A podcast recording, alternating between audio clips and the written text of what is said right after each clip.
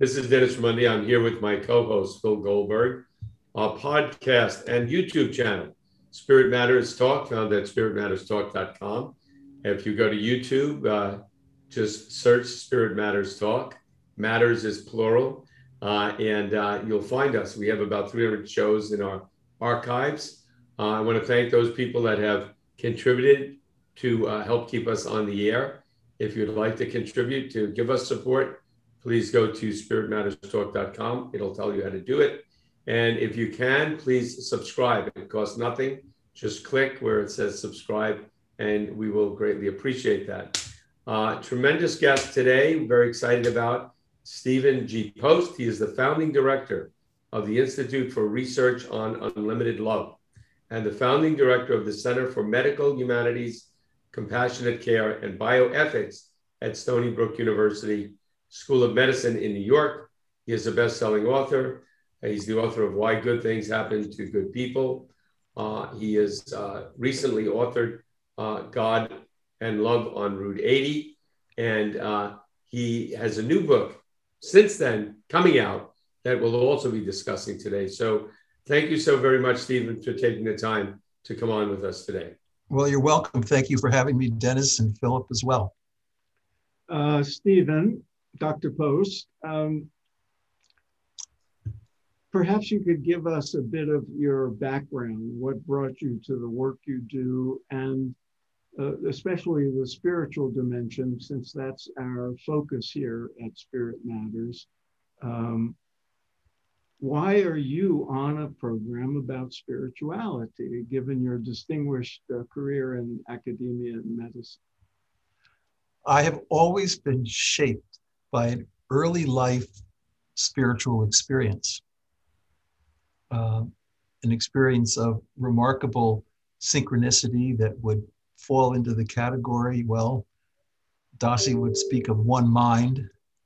Uh, I was a boy up in a prep school in New Hampshire, St. Paul's, an Episcopal outfit. Um, I was very interested in spiritual history and uh, spiritual classics, even at the age of 14 or 15. I never went to the hockey games, but I spent a lot of time walking through the beautiful woods with book in hand, peripatetically. Um, and when I was uh, 15, I had a recurring dream.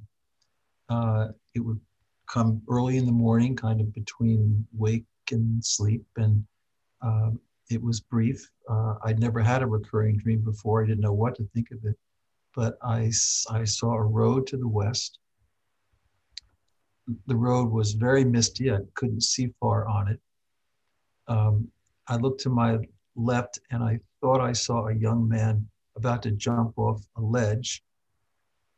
Then the face of a woman, an angelic type woman, came into my view and she said, If you save him, you too shall live. Mm-hmm.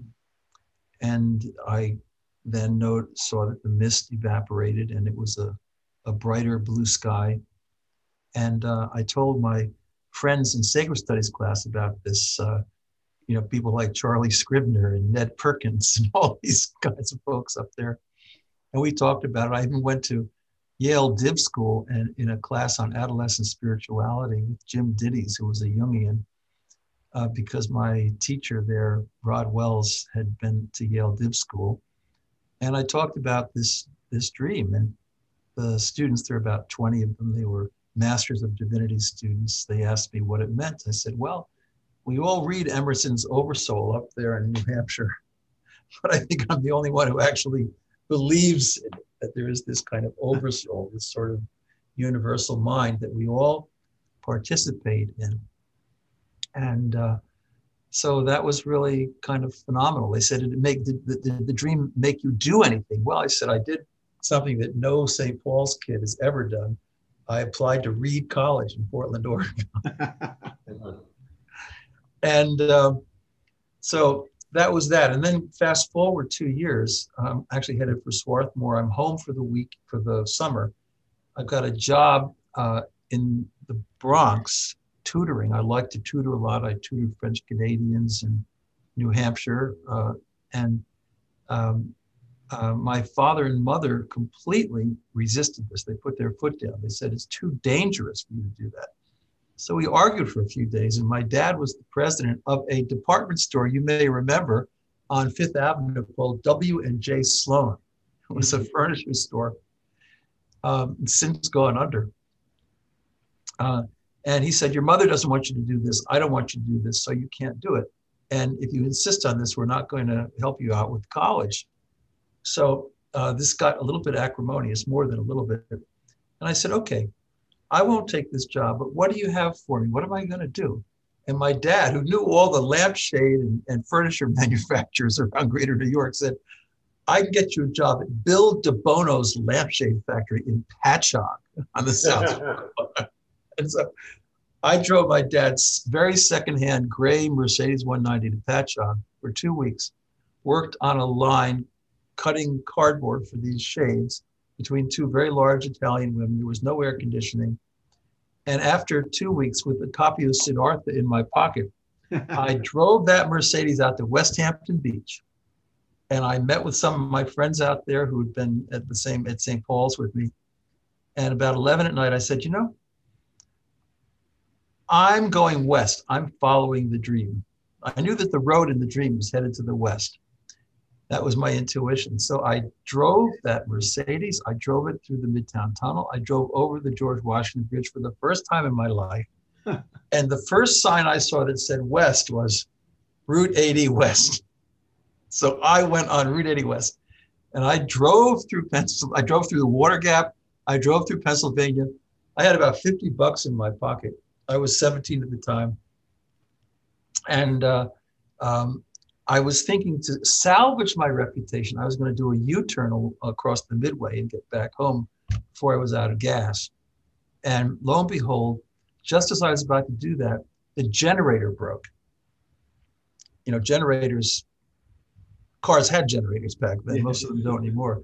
And when that happened, everything was dead instantaneously every light, uh, the engine, everything. So I managed to get over on the right hand side. And, you know, I'd been thinking about um, alchemy and, and such uh, traditions. And I wondered, is this a sign for me to go forward? Because I was just about going to do my U turn, but something was pushing me forward. So I took a piece of paper. This is infamous. I, this is a confession. Okay. I took a piece of paper out of the glove compartment and I wrote a note that became famous in my family. I mean, my brother Henry Post, who co founded uh, um, uh, the the New York Magazine and others would would tell you all about this. Um, it said to the Pennsylvania State Police. This is at the Lewisburg exit. Please return this car to Henry A. V. Post, 44 Davison Lane East, West Islip, New York. 516 669 5655 from his son, who no longer works in the lampshade factory that was bad.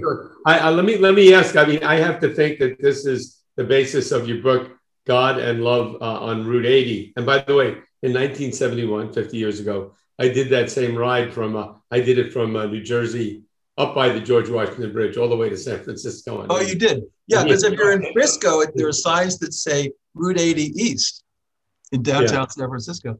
So absolutely. So so what happened was I I I had my classical guitar. I played a lot of Granados and Villalobos, and I had 50 bucks in my wallet and a couple of spare pieces of clothing um, and my Siddhartha book. And I put my thumb out, and I won't go into the details, but I made my way all the way uh, to San Francisco. Okay, following up on Dennis. Did your father get the car? Okay, so my, okay, so I called my mother. Uh, I, I, was I was riding in a van full of hippies at that point who I'd met in Chicago, and they had convinced me that I should call my mom and tell her I was alive. So I called my mom collect from Lincoln, Nebraska, from a side, uh, you know, from from a from a telephone booth, and um, and my mom said, "Oh, Stevie, you're alive. We thought you were dead. Now we can call up the Pinkertons, detectives." And I said to my mother, again, this is really bratty. I said, Mom, you should have let me take that job. Um, by the way, you don't need to call the Pinkertons. Didn't you get my note? Uh, and, and so we had a conversation, and, and she recognized that maybe they should have given me a little more space. But I went out to San Francisco. I spent the summer on Chenery Street in the Mission District with my cousin George Lamont, who had been in Vietnam for two tours of duty. Really great guy. And um, I played Hispanic music in um, uh, in restaurants uh, and and and loved it. And I had no intention of going to college at that point, but I drew a really lousy number in the draft. Um, I I um, I called Reed College and I said, I know you let me in, but I, I turned you down. Now I really need a place because I don't want to go over there and do the things people had to do. So they let me in. And um, early September, I'm in front of the the Nichiren Shoshu Buddhist temple because I'd been chanting Nam Myoho Renge Kyo that summer uh, with beads and felt beyond time and place when I did so. And I enjoyed that a lot. Uh, so I was down in front of the temple, Chenerian Market, with an old man named Gus, with George, with some friends, and they gave me a Gohonzon, which is a Japanese Buddhist scroll. It's got some nice symbols on it, you know, one mind, one heart, uh, infinite uh, truth, things like that. And um, so I had my Gohonzon, put it in my backpack, and I took the bus from Market Street to Golden Gate Park. I walked across the park. It's early in the morning. It's about 7, 7.30, 8 in the morning. And I walked up that sort of rocky entrance to the George Washington, to, to, the, um, to the San Francisco, to the Golden Gate Bridge. And I walked across, I got to the middle of the bridge. It was very foggy. I could not see more than maybe three or four feet in front of me. And I heard a kind of a scratching sound to the left. And I looked over the, the, the, the, the rail, and there was a kid who, I don't know what was going on with him, but he was agitated. He had long, stringy blonde hair, and he looked like he was about to jump. And he reminded me of the of the young man I'd seen in my dream. So I said to him, first off, I truly hope you're not planning to jump. And then he turned at me aggressively and he was quoting Macbeth and life is empty nothingness and all these things. And I said, you know, you're really good with that. It sounds more realistic when you're out there about to jump than it did at Memorial Hall at St. Paul's School.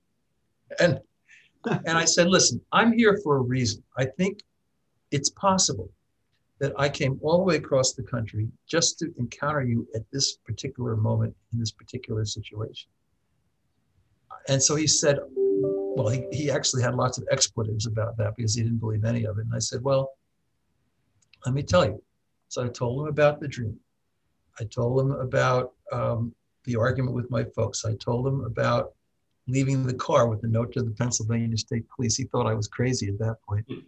And and I said, but you're the one out there about to jump. And, and then I said, uh, you know, here I am. And I think based on a dream I had two years ago and 3,000 miles away, coast to coast, I think I'm here for a reason and I'm supposed to meet you. So he started cussing again. And, and, and I said, look, I'll make you an offer. If you come across the railing to the pedestrian. I was on the pedestrian walkway, and you stand here with me. I'm going to give you something that's going to change your luck forever. I'm going to give you a Gohonzon. so he was kind of curious, and, and I told him a little bit about it, and and he was calming down. He walked over the, the, the little railing area, and he stood by me. And I unscrolled my Gohonzon. I explained as best I could a few of the symbols, and I said, "Look, you can have this, but here's a note. You have to go walk to my, uh, walk through the park and take the bus. I gave him some little money. And you have to go to my cousin, George Lamont, who has a, a house on, Chen- a home on Chenery Street. He was actually building superintendent. Um, and it said, Dear George, this is Harry. Um, please let him sleep on the floor, or I was sleeping on the floor. Bring him down to the temple, introduce him to some people, and take care of him. And uh, so we shook hands. He walked uh, south uh, toward the park. I walked north toward uh, Oregon. And, and as we parted ways, I'm looking north. Suddenly, all that mist and fog just dissipated. And it was this really bright, luminary, um, radiant uh, morning sky, blue and yellow. And I somehow felt intuitively that um, I was living out the dream. I didn't quite know what you too shall live meant until I got up to Reed College. I hitchhiked up to Reed. And uh, that January, I'm in the coffee shop. Uh, and I, I, I was not really a good executive thinker. So this guy came bounding into the coffee shop on a Friday night. His name was Andy. He had he was lit up and he had a motorcycle jacket on. And he said, Who wants to go for a ride on my brand new Harley Davidson Shovelhead? And I said, I do. So it's about nine at night. I went out into the parking lot.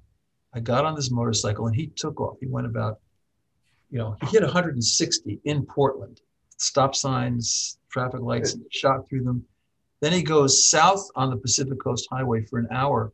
He hit 180. It was raining. It was slushy. It doesn't get snowy, but it was slushy. And we were skidding all over the place. And I thought I was dead. I actually cried because I thought that was the end. And then he actually did this incredible U-turn over the midway. He went back to Portland with me screaming and he, he yelling into this into the into the rain. He dropped me off exactly where he he picked me up. I staggered across uh, the ravine to Ackerman Dormitory where I lived, and I never picked up the payphone in that place. My parents could not get a hold of me, but I walked across the threshold and the phone rang. And I felt, I didn't see anything, but I just felt pushed toward the phone. And I, I just can't really explain it. It was an energy of some kind. So I picked up the phone and I said, hello. And it was my mother. She said, oh, thank God you're alive. And she explained that she'd woken up. She's in New York, so she's 3,000 miles away. 3,000 miles away, and she's woken up and she's had a premonition that I was about to die or that I was dead. And I explained to her my experience on Andy's motorcycle, and I said, I thought I was dead too.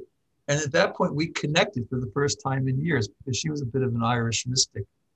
And so that's episode two. But the whole thing of, you know, if you save him, you too shall live at that moment in time, you know, and it's somewhat idiosyncratic. What I felt was that somehow by um, meeting uh, Harry on the bridge and helping Harry get off the ledge. And, and, and I did see him, by the way, at Thanksgiving, and he was with cousin George, and then he went back to North Carolina, where I guess he was from. Um, but somehow or another, uh, because of that, I had set up the conditions in this world of connectedness in one mind so that I didn't die on the motorcycle. And my mom, who was an abstract expressionist painter of some note in New York, um, Molly Post, she uh, she painted a, a, a, paint, a painting called the Blue Angel Dream, which is actually in the book. And so the story, the book just goes on and on. It talks about different episodes of synchronicity. And so that's where I got to be very interested. I eventually quit a PhD program at UPenn in immunology, and I went to the University of Chicago Divinity School, where all Blue Angel dreamers need to end up and I was able to study with Mircea Eliade. Oh my! And even Joseph Campbell was there half the year. Oh. And I told them, I told the two of them in the Swift Kick dining room uh, about my uh, about my dream and about the car. And um, uh, uh, Mircea Eliade, who was very sort of Eastern, he was very European, French. You could hardly understand what he said he, he looked into his coffee, stirring it with his with, with his uh, with his little bit of, of uh, spoon, and he said, "Sounds like synchronicity." ah, confirmation. And, Cam- and, and Joseph Campbell said, "Your car broke for a reason." So I'll leave it at that. that that's how I got started. That's the origin story, and I can. yeah. I could. So you have to turn up your volume a bit. My volume? Yeah. Oh, how's this? Good. Uh, I can see in your origin story how you would come to the study of goodness, of doing good things, and of ethics and related things. Can you tell us in, briefly what the sort of bottom line findings you uh, have either done in your own research or others related research about doing good?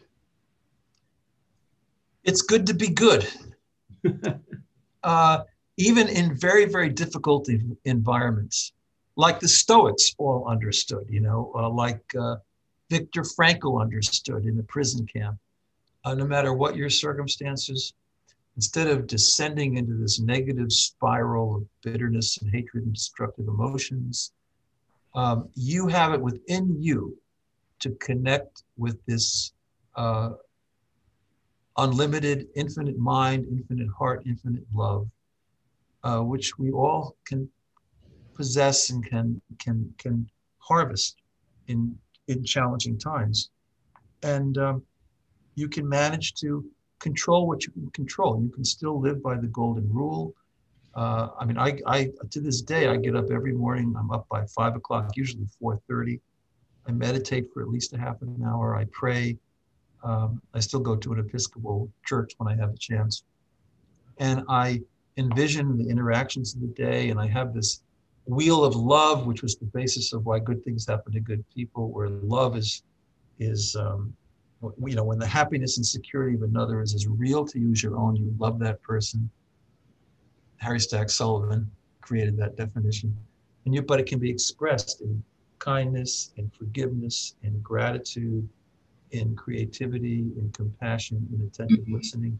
So I, I, I go through a kind of rehearsal of all the people I know are in this book because I'm with people all the time in this busy medical center, and and I, I prep myself so that I stay I stay centered and I, I meditate a lot. I breathe a lot. Uh, I have this little one minute m- meditating meditating thing.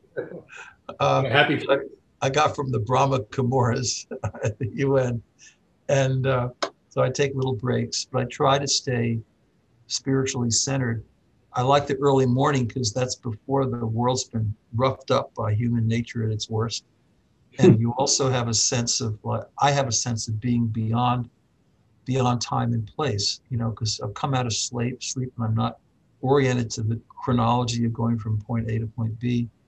And I I could be any place, honestly. I could be in Chicago, I could be in Cleveland.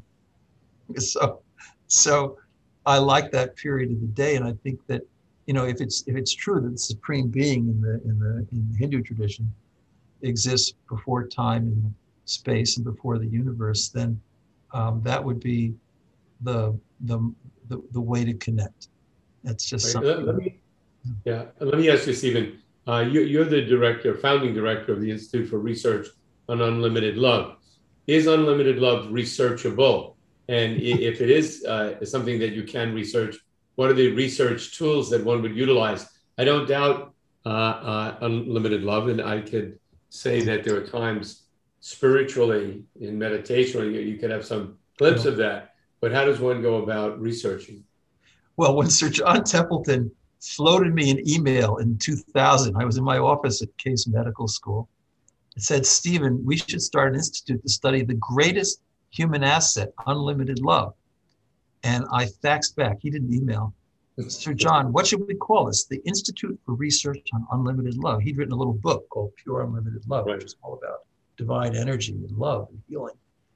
And uh, so I had a moment of trepidation because uh, I'm in a big medical school. And I said, Well, Sir John, maybe we should call it the Institute for Creative Altruism. It's a little sciencey, a little drier. And he faxed back, No, unlimited love up to $8.9 million. And I faxed back, Sir John, I love that language. It jumps right off the page. And so the Institute got started. But he kept, he, he kept faxing me and he would say, I don't want you to study mere human love, which he thought was kind of unwise, which he thought was myopic, which he thought was erratic, uh, and so forth. Um, uh, he said, I want you to try to study the love that made humans, which was his way of saying the love underlying the universe, because he was really a believer in this uh, metaphysical scientific conversation. And uh, so I think that, you know, one of the things we did was we did a national survey of adult Americans and we asked them, have you had an experience of divine love? And of course, they define this differently, but um, uh, they uh, 80% of Americans had said at least one once. Uh, about 40% said um, more than once. 20% said often, and 10% said almost all the time. Mm. So we were surprised by that. And, and Matt Lee, who's now the director of empirical research on altruism at Harvard, and myself and Margaret Poloma, who wrote a book some years ago with uh, Gallup uh, when he was still alive on prayer. Uh, we did a book with Oxford called The Heart of Religion, which projects the pre- presents the results of this study, uh, which was really very compelling. And of course, then when you had these experiences, you have them directly, or or how did you have them? And most people, some people said maybe 30% said directly. They just felt some energy, it just invaded them. And the other the others said, well, it was through it was through someone else. It was per, it was it was synchronicity, you know. It was it was that situation where just that incredible hardship is upon me and the perfect person at the perfect time. There they are. And and um, so um, you know, uh, it, it was really quite impressive. And they all said that these experiences made them feel more compassionate. If I could ask a follow up, uh, the 10% that uh, had that experience often uh, or almost always, uh, what did, was there anything they had in common? You know, um, not particularly. Uh, it, it, didn't break down by gender. Um, it didn't have anything to do with their educational background. They weren't all left-handed. They weren't all left-handed. Um, you know, these were people. They, they were all 18 and older. Um, mm-hmm. But you know, we even interviewed. Uh, um, we we actually interviewed about uh, maybe 80 individuals across the country who uh, said that they had had great experiences. You know, Auntie Annie, who does the pretzel stuff in the airports. Yeah. Yes. Yeah, uh, she doesn't own that anymore. She's a she's a Mennonite who lives out in Lancaster County. So we actually interviewed Auntie Annie, who uh, told the story. It's in the book about how um, you know, her husband was broke and he was trying to set up a center for uh, young people in the Mennonite community who were having problems with mental health. And, and she was so frustrated that he couldn't get any support. So she had a series of dreams. And she, it's, you know, she, she testifies to this. She dreamed the recipe for those, for those pretzels. Wow. And, and, she made she made millions and millions of dollars. And then she sold it to somebody and she gave all the money to her husband to build these. And there are now like 14 uh, centers for um, mental well being in, in the uh, Mennonite and the Amish communities around mm-hmm. Pennsylvania and Ohio. Wow. So I have a, a, a question. Uh, it's probably a very old one. Um, there seems to be some kind of chicken egg relationship between spiritual teachings and um, ethical behavior. You've studied spiritual uh, traditions, you've studied ethics uh, scientifically. Um, some people say you have to teach people, you have to give them ethical principles and guidelines. All religions do that. Uh, and if it worked, we would have a different world.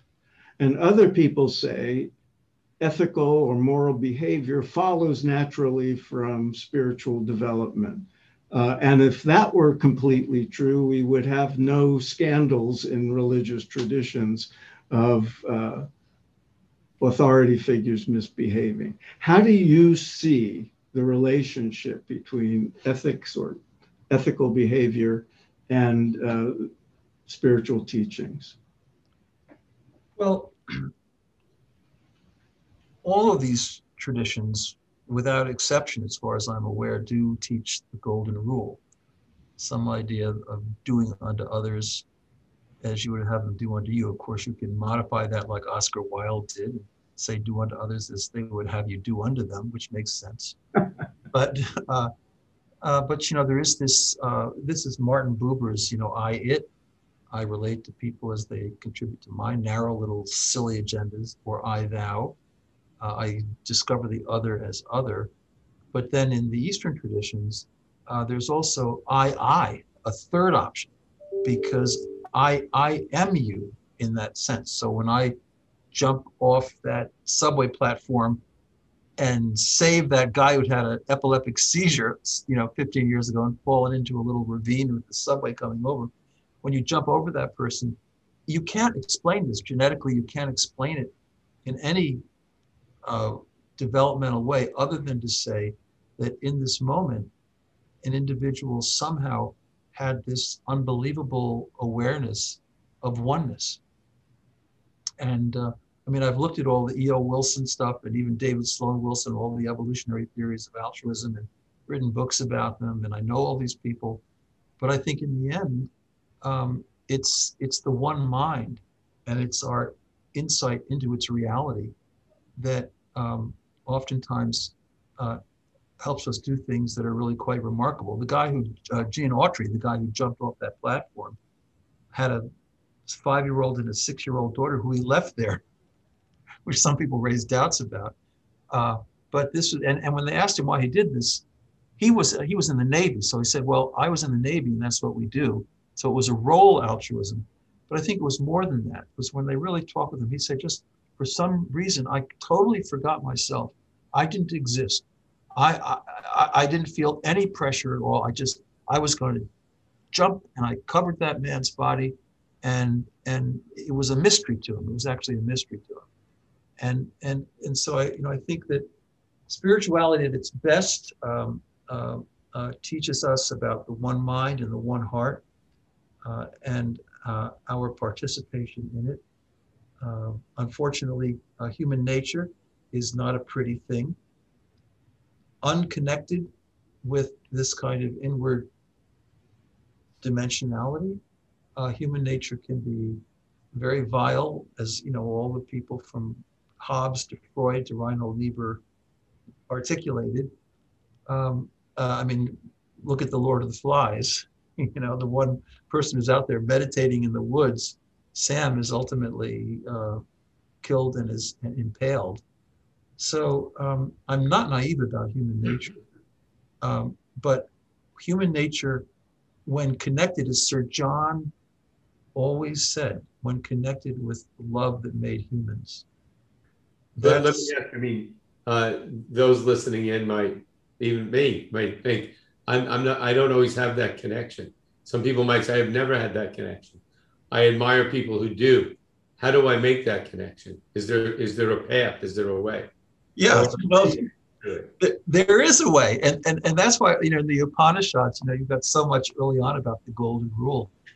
So when I was a boy up in, up in New Hampshire, um, uh, Norman Rockwell had done that painting called The Golden Rule, that sort of iconic painting uh, where you got the, the golden rule in gold, do unto others, and then you've got um, all these people from every background, race, uh, gender, color. There they are, and they're all looking peacefully, uh, and they're meditating uh, on this idea of using your talents to help others, and and then when Rockwell was talking about that image, which made it to the cover of the Saturday Evening Post, no no relationship, uh, um, uh, you know, and this is like five years before the civil rights movement. I mean, it was really a very interesting way of injecting this into the culture.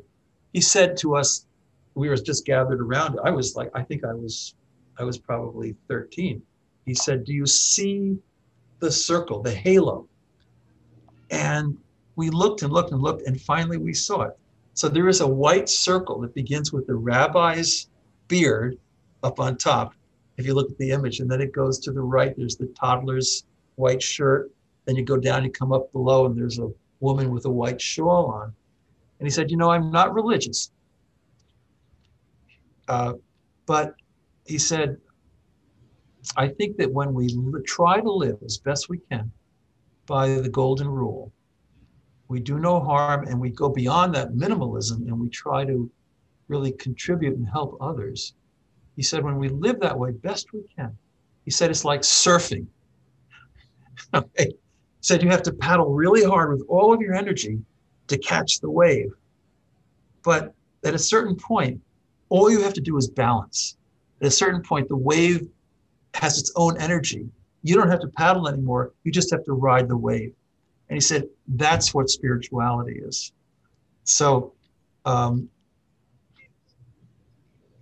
you know, there's a lot of distortion and a lot of um, vile greed and and and uh, horrible reality to human nature. But I, I do think that to get there, as you know, as you mentioned, you know, the the classic response, which I believe to this day is is the case, is that if we if we do our best, not, we won't be perfect. I'm into the spirituality of imperfection. Not that I'm an AA member, but I believe in that stuff. Um, uh, you, you, know, you, do your best, and you can ca- you can get closer to God through living by the golden rule, and however you want to call it, supreme being, ultimate reality, um, infinite energy, mystery. It doesn't matter to me. But when you do that, it, it kind of invades you and carries you. And and I'm not going to read anything to you, but I, if you have one second. So I have a favorite poet, um, and that is um, W.H. Auden, who was kind of a mystic hippie who hung around the Oxford colleges and everybody flocked to him, you know. But this is just, it's just, you know, 10 lines, but it's amazing. This is what I'm talking about.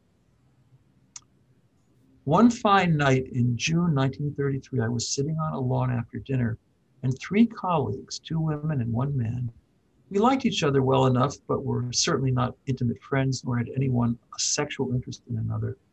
Incidentally, we had not drunk any alcohol. We were talking casually about everyday matters when quite suddenly and unexpectedly something happened. I felt myself invaded by a power which, though I consented to it, was irresistible and certainly not mine.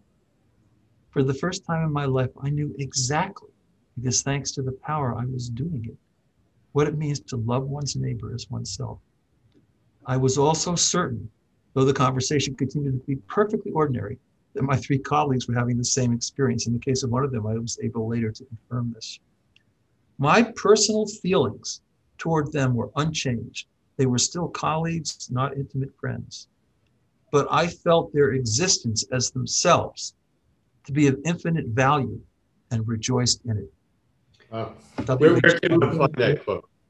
That is in a book called The Protestant Mystics, which was, you, can get it secondhand on Amazon. It goes back about 35 years.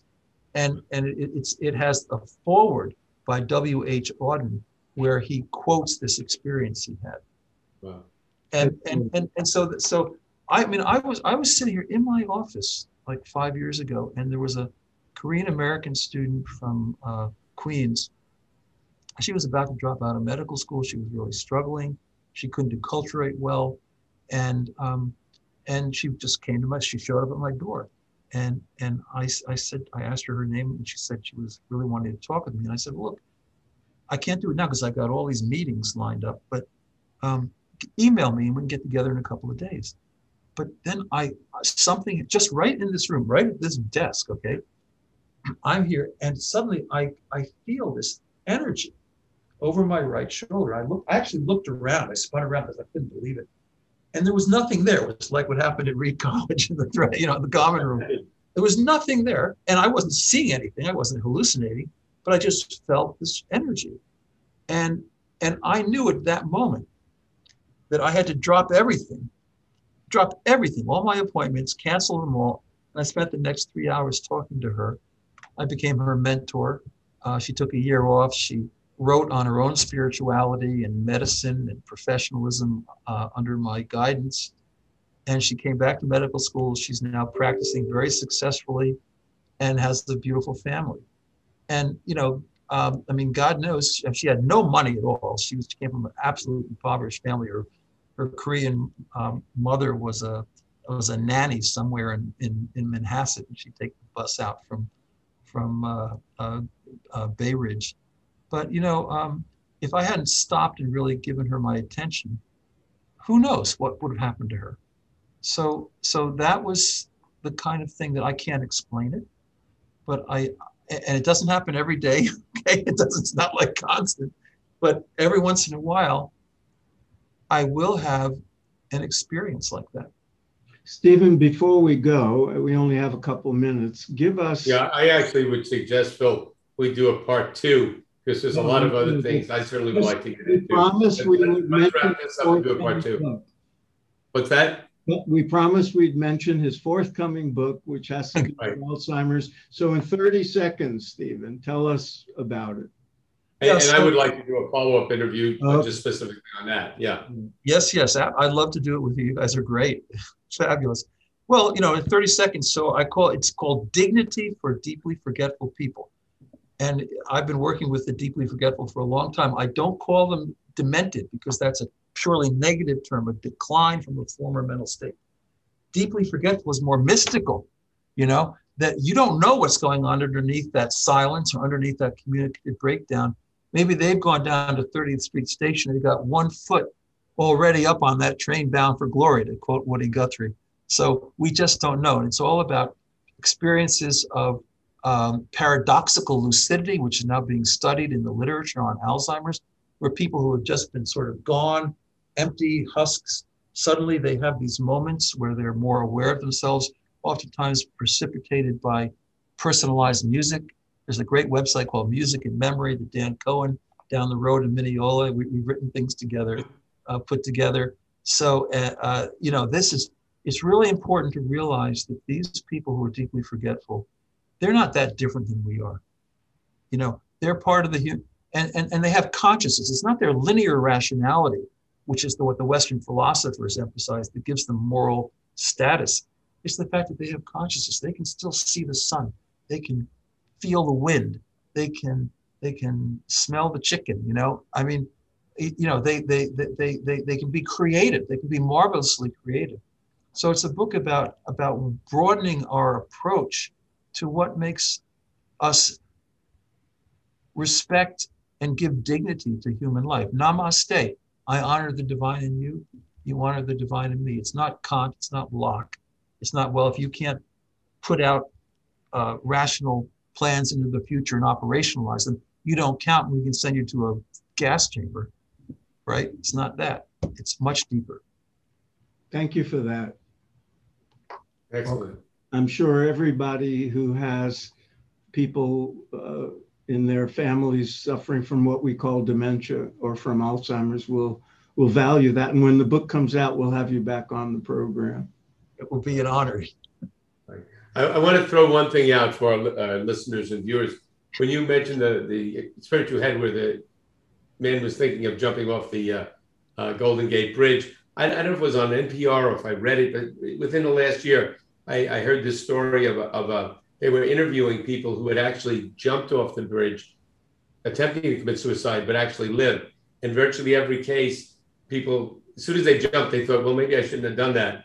But uh, one guy, he said he on his way to the bridge, he said if even one person had said one word to him, hello, how are you, anything, he wouldn't have done it. So it's made it, it affected me in a big way when I heard that. So I believe in gentle curiosity. I actually teach that to the medical students. Just ask your patients, how are they doing? Yeah. What's going on at home? Just uh, this is not empathy. This is not the complexity of empathic interaction. This is just, you know, telling somebody that you care enough about them to ask how they're doing. And oftentimes that will make a big difference. So that's what you're talking about. And and I guess with, with Harry on the bridge, I mean, the fact that I stopped and I looked at him and I just said, I truly hope you don't plan to jump. I think that was it. That's great. Well, thank you for all the good work you're doing on goodness, and I uh, we hope to have you back soon. And everybody, uh, you can Google Stephen G. Post, Stephen with a PH, and find a tremendous uh, number of articles, videos, and so forth, and uh, continue learning from him. I learned from you. Thanks. Thank you so much. It's been an honor.